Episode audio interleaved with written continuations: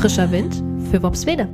Moin und herzlich willkommen zu einer neuen Folge Die grüne Brille, der Podcast der Grünen Wopswede. Ich bin Markus und ich möchte mich bedanken. Ich möchte mich bedanken im Namen des Grünen Ortsverbands Wopswede für ein tolles Wahlergebnis. Aus dem Stand 17 Prozent bei der vergangenen Kommunalwahl.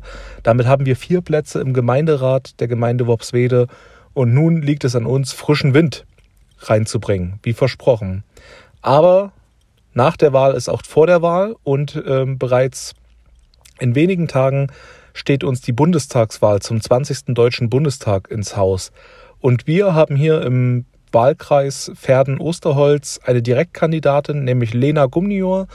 Und die haben wir heute zu Gast. Almut und ich werden mit Lena sprechen, was sie antreibt, ähm, wie der bisherige Wahlkampf verlief und was sie denn vorhat, im Bundestag zu bewegen, gerade für unsere Region. Viel Spaß! Ja, hallo Markus, hallo Lena, schön, dass wir heute hier zusammen sind. Ich freue mich sehr. Ähm, Lena, du bist, glaube ich, noch nicht allen unseren Hörerinnen bekannt, deswegen wäre es ganz schön, wenn du dich noch mal ein bisschen vorstellen würdest. Wer bist du, wo kommst du her und was hat dich dazu gebracht, hier äh, als Direktkandidatin für uns im Wahlkreis zu kandidieren? Ja, hallo erstmal und vielen Dank äh, für die Einladung.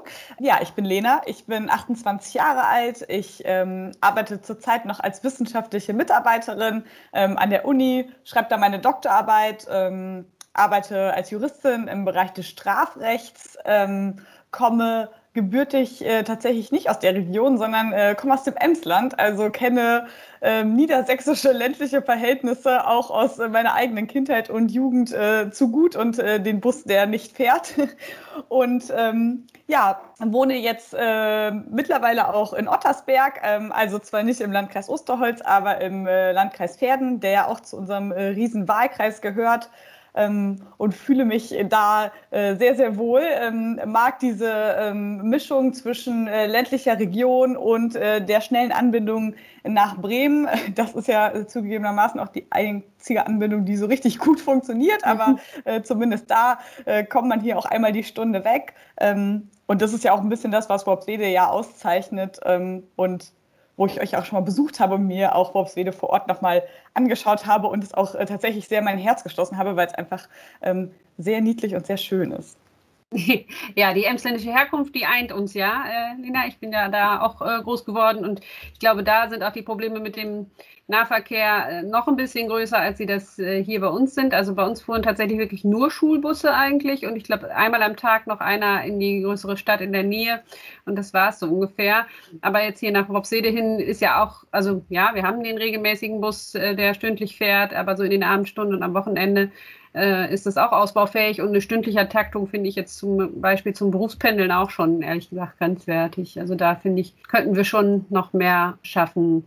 Du hast schon erwähnt, du bist Juristin und Strafrecht ist dein Schwerpunkt. Kannst du da vielleicht ein bisschen drüber erzählen, was genau da deine Themen sind, um die du dich kümmerst, zum Beispiel auch, worum deine Doktorarbeit sich dreht? Ja, total gerne. Jetzt wird es natürlich so ein bisschen äh, strafrechtliche nerdig, wenn ich über die Doktorarbeit spreche, wie das dann immer so ist, wenn man über so Forschungsprojekte spricht. Tatsächlich beschäftige ich mich mit Gesetzgebung im Strafrecht. Das klingt erstmal ein bisschen trocken, aber es geht tatsächlich äh, darum, wie wir Strafgesetze schaffen, die mit unserem Grundgesetz vereinbar sind. Also wir haben so ganz bestimmte Vorgaben, wie wir Strafgesetze schaffen dürfen. Die sind sehr, sehr streng. Also zum Beispiel muss ganz genau bestimmt sein, welches Verhalten unter Strafe steht. Ähm, es ist zum Beispiel auch verboten, ähm, Verhalten, was ein Richter oder eine Richterin für strafwürdig empfindet, auf einmal unter Strafe zu stellen, auch wenn es nicht im Gesetz steht. Und mit diesem Zusammenspiel beschäftige ich mich ein bisschen, also sehr, sehr grundlegend. Ähm, was vielleicht ein bisschen mm, Praktischer ist es das, was ich ähm, außerparlamentarisch gerade mache. Ich arbeite ehrenamtlich für den Deutschen Juristinnenbund und da setzen wir uns ganz aktiv ein ähm, im Schutz von Frauen vor Gewalt und ähm, beschäftigen uns da mit der juristischen Ebene. Also was kann das Strafrecht machen? Äh, welche Eingriffsbefugnisse sollen PolizistInnen haben? Ähm, wie können wir Frauenhäuser stärken? Ähm, und das sind ja auch Themen, die natürlich so bundesweit interessant sind, aber ja irgendwie auch gerade im ländlichen Raum eine große Rolle spielen, weil wir einfach ähm, auch in Niedersachsen im ländlichen Raum ganz großen Flickenteppich an Versorgungslücken haben. Und da kann natürlich auch so eine außerparlamentarische Arbeit dazu beitragen, ja, diese Versorgungslücken so ein bisschen zu schließen oder zumindest der Politik zu zeigen, hey, hier gibt es noch was zu tun. Ja, hört sich total spannend an, finde ich. Es ist ja immer diese abgefahrenen Sachen, aber letztendlich hat es ja doch Auswirkungen auf äh, unser konkretes Leben für jeden Einzelnen. Ne? Also die Strafgesetze, ähm, auch wenn man jetzt sich nicht als Berufsverbrecher irgendwie bezeichnet, ist man ja doch, äh, hat man sich eben auch an die Regeln des Zusammenseins äh, zu halten und hat ja auch eine Meinung dazu, wenn Leute äh, Verbrechen begehen und die dann bestraft werden, äh, wie man das so findet. Also es ist ja immer wieder auch in der Diskussion, wie scharf äh, sind die Strafen, sind die scharf genug und solche Dinge. Ja, ähm, und du bist, äh, hast schon gesagt, du bist im ländlichen Raum aufgewachsen, wohnst jetzt auch wieder in Ossersberg sehr ländlich. Ähm, was glaubst du denn, was ist in der kommenden äh, Legislaturperiode im Bundestag zu tun, um unsere Lebensverhältnisse hier auf dem Lande zu verbessern, zu erhalten? Ähm, was siehst du da als die großen Aufgaben und auch an, an äh, für deine Politik, die dann hoffentlich im Bundestag stattfinden wird? Ja, der große, der große Claim oder die Überschrift, unter der sowas ja immer steht, sind die gleichwertigen Lebensverhältnisse auf Stadt und Land. Und das schreiben sich natürlich auch alle Parteien immer auf die Karte, dass sie die schaffen wollen. Das ähm, klingt ja auch immer gut und gerade in Niedersachsen, zwei Drittel aller Menschen wohnen in kleinen Städten oder im ländlichen Raum. Ja, jeder will natürlich, dass man hier genauso gut leben kann wie in der Stadt. Tatsächlich blicken wir da aber auch ähm, wie in vielen Bereichen so auf 16 Jahre Stillstand zurück. Äh, ja, da wurde mal ein runder Tisch eingesetzt und da wurde mal eine Kommission gegründet und da wurde mal ein Maßnahmenpaket äh, geschrieben, aber so richtig viel bewegt hat sich hier ja nicht, also das sehen wir ja auch vor Ort, kann ja auch jeder äh, selbst mal überlegen, hat sich hier so richtig viel getan, außerhalb von dem, was natürlich Kommunen machen können, bundespolitisch eher nicht. Und ähm, welchen Ansatz ich äh, sehr schön finde bei den Grünen und was mich, glaube ich, auch positiv darin bestärkt zu sagen, wenn wir ein gutes grünes Wahlergebnis haben, können wir hier auch richtig was bewegen, ist, ähm, die Grünen haben sich mit Menschen aus ländlichen Regionen aus ganz Deutschland an einen Tisch gesetzt, machen also nicht diese Politik aus der großen Stadt Berlin für die anderen großen Städte, sondern haben gesagt, erzählt uns jetzt mal, was es eigentlich wirklich braucht ähm, und haben anhand dieser runden Tische ein Maßnahmenpaket entwickelt. Und das betrifft eigentlich alle Lebensbereiche. Ich würde auch sagen, alle Altersstrukturen. Also es fängt zum Beispiel damit an, wie kann ich mich im ländlichen Raum fortbewegen. Und da geht es ja gar nicht darum, dass irgendwie die Leute hier kein Auto mehr haben sollten. Ganz oft kann man nicht darauf verzichten. Das ist einfach so. Da sind wir ja auch keine Traumtänzer, in denen wir denken, irgendwie, ja, jeder kann jetzt morgen sein Auto abschaffen, wenn jetzt nur dreimal die Stunde der Bus fährt. Das wird nicht funktionieren. Aber das entbindet uns ja nicht von der Pflicht, ein alternatives Angebot zu schaffen. Also 28 Millionen Menschen in Deutschland haben keinen Führerschein. Die sind schon mal erstmal von der Mobilität ausgeschlossen, wenn es kein Auto gibt, äh, keinen Nahverkehr gibt. Und deswegen sind wir auch in der Pflicht, Alternativen zu schaffen. Ein Bus, der öfter als einmal die Stunde fährt oder am besten äh, sind ja noch die Busverbindungen, die nur zu Schulzeiten fahren. Das darf natürlich überhaupt nicht geben ein Ticketsystem, was äh, transparent und preislich auch im Rahmen ist. Also ähm, wir haben ja schon mal darüber gesprochen. Ich habe fünf Euro gezahlt, als ich von Bremen nach Worpswede gefahren bin und habe gedacht, ja, wenn ich das jetzt als Familie machen würde mit meinen zwei Kindern, dann äh, würde ich mir aber dreimal überlegen, ob ich hier mit dem Bus fahre, der dann auch noch an jeder Milchkanne hält, oder ob ich dann nicht doch das eigene Auto nehme.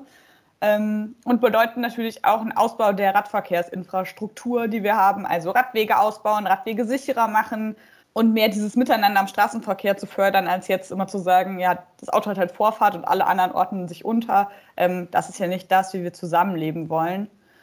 Aber das betrifft zum Beispiel auch den Bereich Gesundheitsvorsorge. Also wie können wir Fachärzte, Fachärztinnen dazu motivieren, sich auch wieder im ländlichen Raum anzusiedeln, damit wir da auch eine Versorgungssicherheit haben, die nicht nur durch die Städte gewährleistet ist. Das betrifft aber auch die Frage, wie wollen wir eigentlich unsere Ortskerne gestalten? Also wie können wir Orte der Begegnung schaffen, ähm, damit Menschen ja nicht alleine sind, äh, damit sie Orte haben, zu denen sie gehen können, weil das macht ja auch gerade kleine Orte aus, dass man sich begegnet, dass man sich kennt. Und ganz oft haben wir ja einfach Probleme, dass die Innenstädte auch ausgestorben sind oder die Dörfer. Ähm, und wenn wir es schaffen, da äh, Strukturen zu etablieren, ähm, können vielleicht auch Menschen länger in ihrer gewohnten Umgebung wohnen bleiben, wenn sie später mal alt sind, weil sie eine bessere soziale Anbindung haben. Und betrifft natürlich auch den Bereich Wohnen im ländlichen Raum. Also wir sprechen bei Mietpreisbremsen ganz oft ja über Berlin oder Hamburg oder eben diese Ballungszentren, aber auch auf dem Land wird Wohnen einfach immer teurer. Und da muss Politik ein Auge drauf haben, äh, damit zum Beispiel auch das ältere Ehepaar, die ältere Frau ähm, tatsächlich auch aus ihrem Haus irgendwann mal wieder ausziehen kann, wenn sie da gar nicht mehr wohnen will. Aber da muss sie sich natürlich auch eine Mietwohnung leisten können oder vielleicht äh, eine Eigentumswohnung leisten können. Ähm, und dann können wir auch einen Generationswechsel hinkriegen, dass dann junge Familien in ähm, freistehende Häuser ziehen können. Also sehr, sehr umfassend. Ähm, vielleicht noch ein Wort zu, zu Worpswede, weil das ja ähm, natürlich untrennbar mit der Kunst verbunden ist.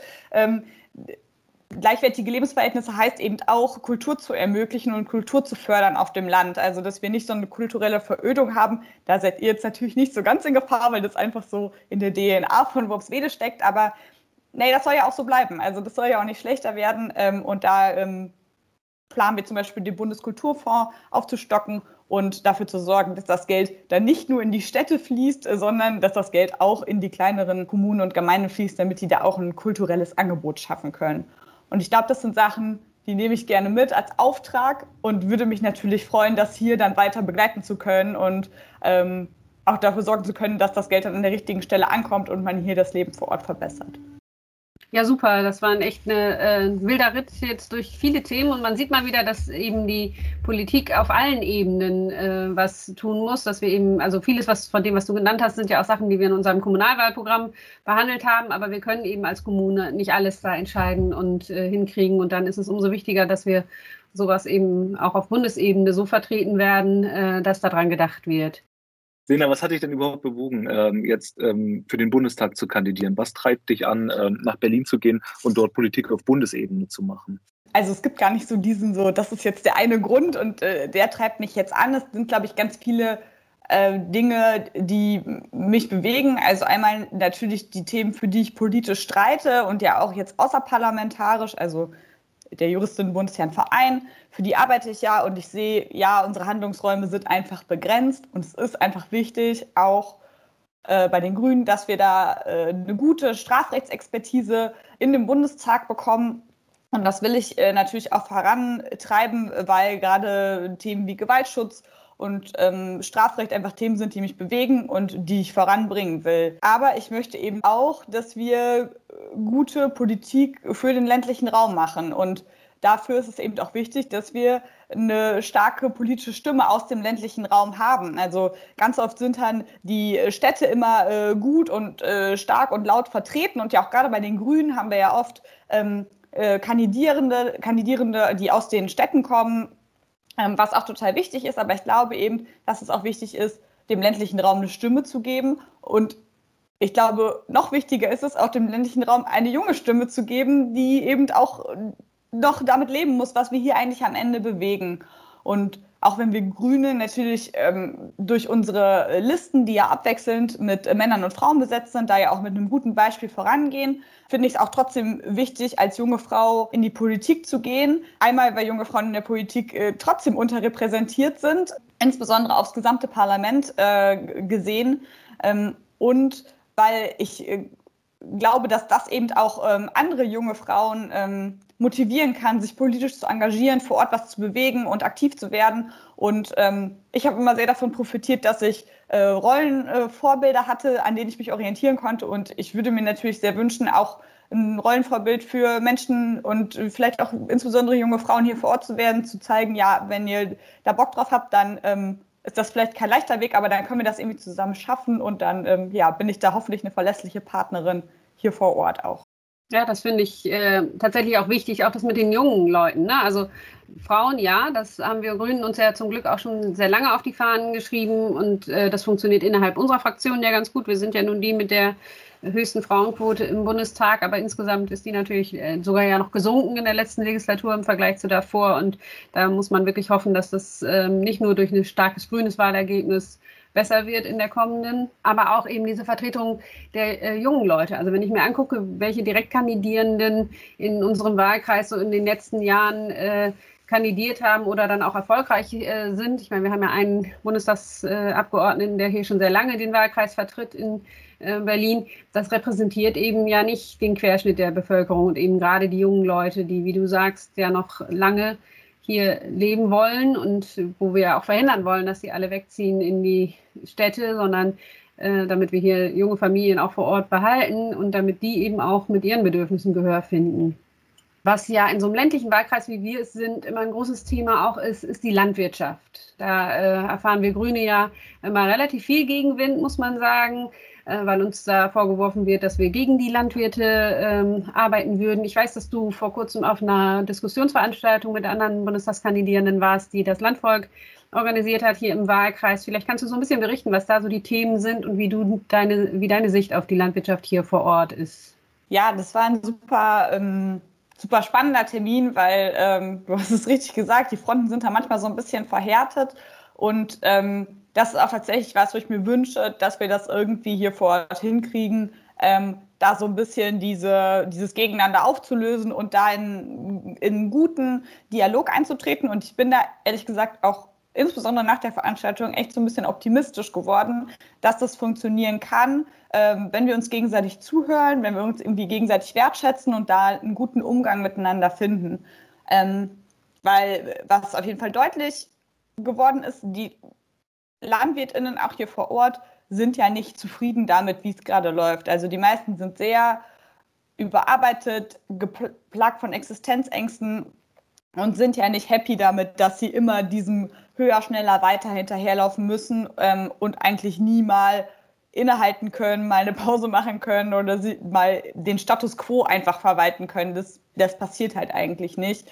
Und unabhängig davon, äh, welche Rolle Landwirtschaft jetzt äh, spielt, also im Sinne von, für was sie verantwortlich sind in Sachen Klimawandel, ich glaube, das müssen wir gar nicht diskutieren, weil das überhaupt nicht zielführend ist, sondern ich glaube, wir wissen am Ende, wir müssen alle etwas ändern. Also diese Transformation, die auf uns zukommt, unweigerlich, die betrifft eben alle Lebensbereiche und die betrifft auch die Landwirtschaft. Und es ist einfach ganz wichtig, dass wir uns da zusammen an einen Tisch setzen und sagen, ja, das ist die Lage, die wir haben, das ist das 1,5 Grad Ziel und jetzt überlegen wir mal, was könnt ihr tun und wie können wir euch dabei unterstützen, dass ihr das tun könnt.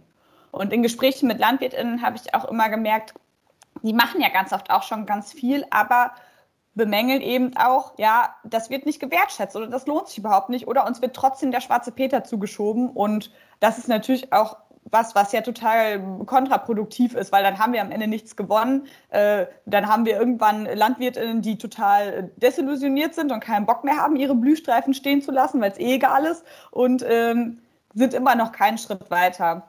Und das ist ja hier ein sehr landwirtschaftlich geprägter Wahlkreis. Das heißt, es spielt hier einfach eine große Rolle. Und ich glaube, dass wir da aber äh, auch von den Grünen gute Angebote haben, zu sagen, wir nehmen euch mit ins Boot und wir wollen ja dafür sorgen, dass sich Naturschutz, äh, Klimaschutz, Umweltschutz für euch am Ende finanziell lohnt und dass am Ende nicht so wie es ja jetzt ist, immer der größte Hof gewinnt.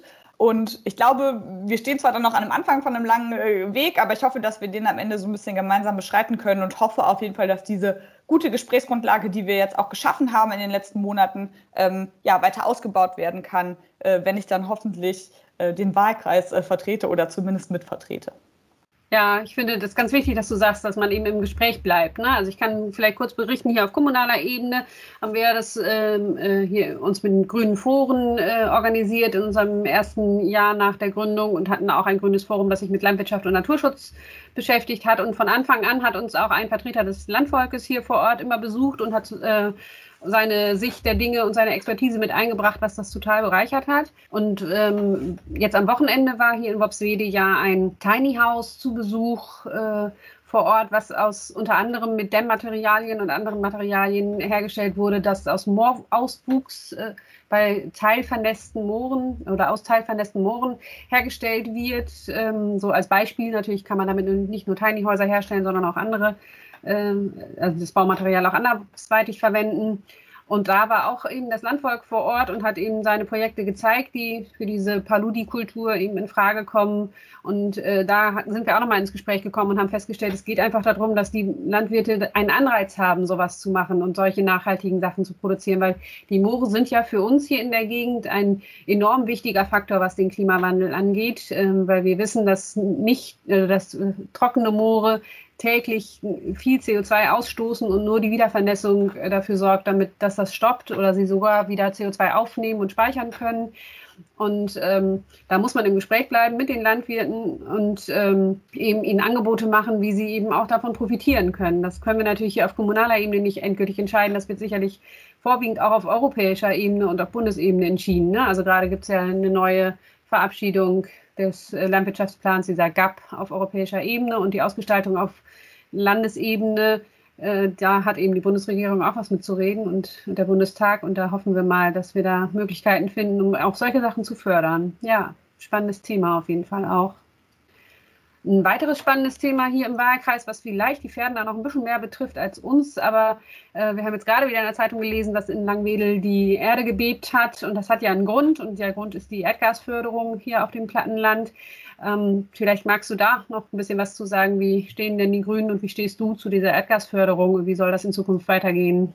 Ja, das ist tatsächlich ein Thema, was äh, die Menschen im Landkreis Pferden wirklich extrem bewegt und wo wir ja auch erleben, wie stark da auch das ähm, Engagement der Menschen vor Ort ist. Also wir haben ja ganz viele äh, Bürgerinitiativen, die sich mit dem Thema beschäftigen und die das auch wahnsinnig gut machen, es schaffen, das Thema immer wieder auf die Tagesordnung zu setzen. Und ähm, das finde ich irgendwie, auch wenn der Anlass natürlich nicht schön ist, ist das irgendwie ein schönes Zeichen, wie bürgerschaftliches Engagement funktionieren kann und dass das eben auch ein ganz wichtiger Bestandteil so in der Demokratie ist. Also ich fühle mich da sehr unterstützt, äh, dadurch, dass man eben immer auf die, äh, auf die Expertise der Initiativen zurückgreifen kann.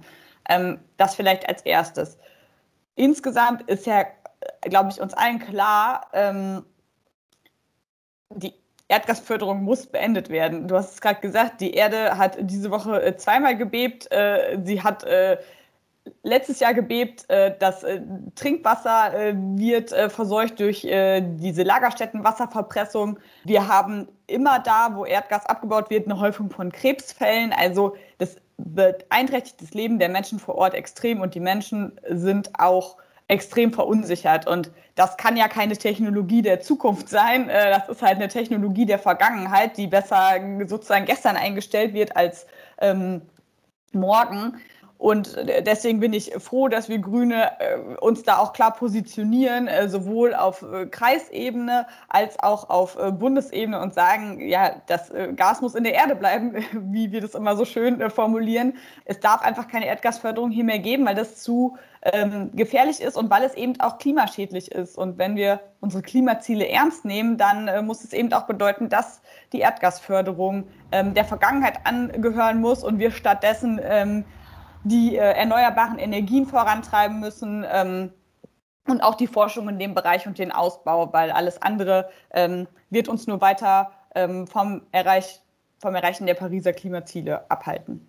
Ja, wirklich ein wichtiges Thema für die Region und tatsächlich ja auch nicht nur für den Landkreis Pferden. Also es ist ja nicht so, dass die Erdgasunternehmen jetzt damit zufrieden sind mit dem, was sie bisher haben, sondern die haben ja auch gerade hier im Landkreis äh, Grasberg-Lilienthal äh, wollten sie Untersuchungen anstellen, um herauszufinden, ob da noch weitere Gasfelder sind. Da, und da hat sich hier ja auch wirklich großer Widerstand gebildet. Und zum Beispiel in unserem Nachbarort Grasberg sind die Grünen auch da mit, der, äh, mit den Bürgerinitiativen, die da vor Ort äh, aktiv sind nah verzahnt inzwischen und äh, das ist wirklich ein wichtiges Thema. Und wie du sagst, eine tolle, ähm, tolles Engagement der Bürgerinnen, sich da äh, gegen zu wehren. Und bisher ja toi toi toi schon mal mit Anfangserfolgen. Und wir hoffen, dass das eben äh, mit einer neuen, hoffentlich grün geführten Bundesregierung auch so wird, dass sich das eben bis auf die kommunale Ebene runterwirkt, dass solche Projekte nicht mehr angestoßen werden.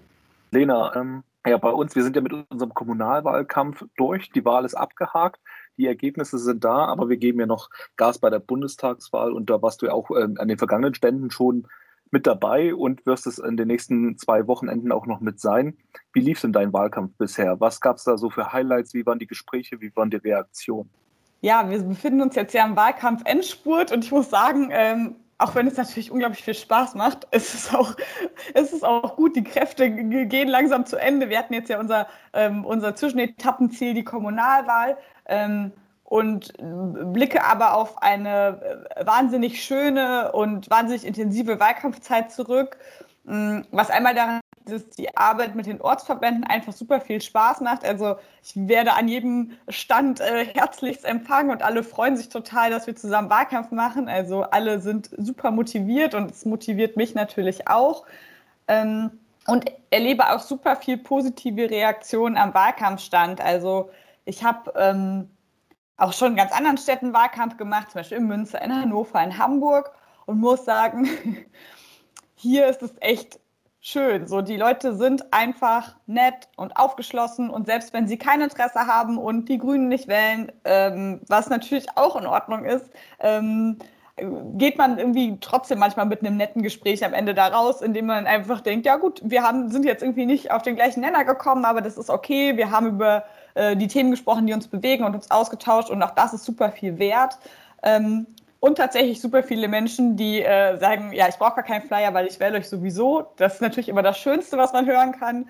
Ähm, und äh, tatsächlich sind jetzt in den letzten Tagen auch vermehrt äh, Mails bei mir eingetrudelt, wo Menschen mir gesagt haben, dass sie mir meine er Erststimme gegeben haben und äh, haben mir noch geschrieben, dass ich sie überzeugt habe. Und das ist natürlich äh, ein sehr, sehr schönes Gefühl ähm, und eine sehr, sehr schöne Rückmeldung, ähm, über die ich mich total freue. Und ich glaube, ein Highlight war auf jeden Fall ähm, die Aktion gemeinsam mit der Grünen Jugend in der letzten Woche. Wir haben Limo verteilt in Osterholz und da nochmal auf die Kommunal- und Bundestagswahl aufmerksam gemacht. Und es war natürlich einmal schön, weil es einfach eine nette Aktion war, aber es war vor allem deswegen schön, weil ich das Gefühl habe, wir äh, schaffen es hier gerade, eine Struktur der grünen Jugend zu etablieren, also viele junge Menschen zu motivieren, ähm, dabei zu bleiben. Und äh, dazu gehören eben auch nette Wahlkampfaktionen. Ähm, und das hat echt total viel Spaß gemacht und alle waren danach total motiviert, dass wir sowas nochmal zusammen machen. Und darauf freue ich mich natürlich auch. Ja, ich finde, das ist auch äh, super, wie das läuft. Wir sind total begeistert zu sehen, was die jungen Leute hier auf die Beine stellen.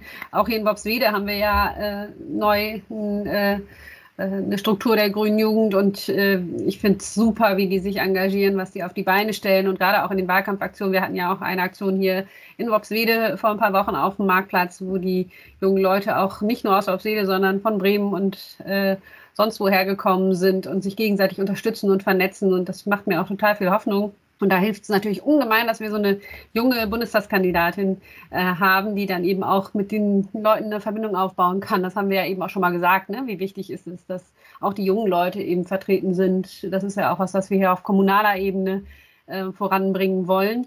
Und ja, wir haben äh, unseren Kommunalwahlkampf beendet und ich, wie man doch sagen kann, glaube ich, im ganzen Kreis wirklich super erfolgreich äh, beendet. Äh, es sind ganz tolle Ergebnisse gekommen. Wir haben zwei Bürgermeisterkandidaten, die in der Stichwahl sind. Das wird nochmal spannend, dann jetzt auch äh, am Bundestagswahltag, wie in Lilienthal und Ritterhude da die Ergebnisse sein werden.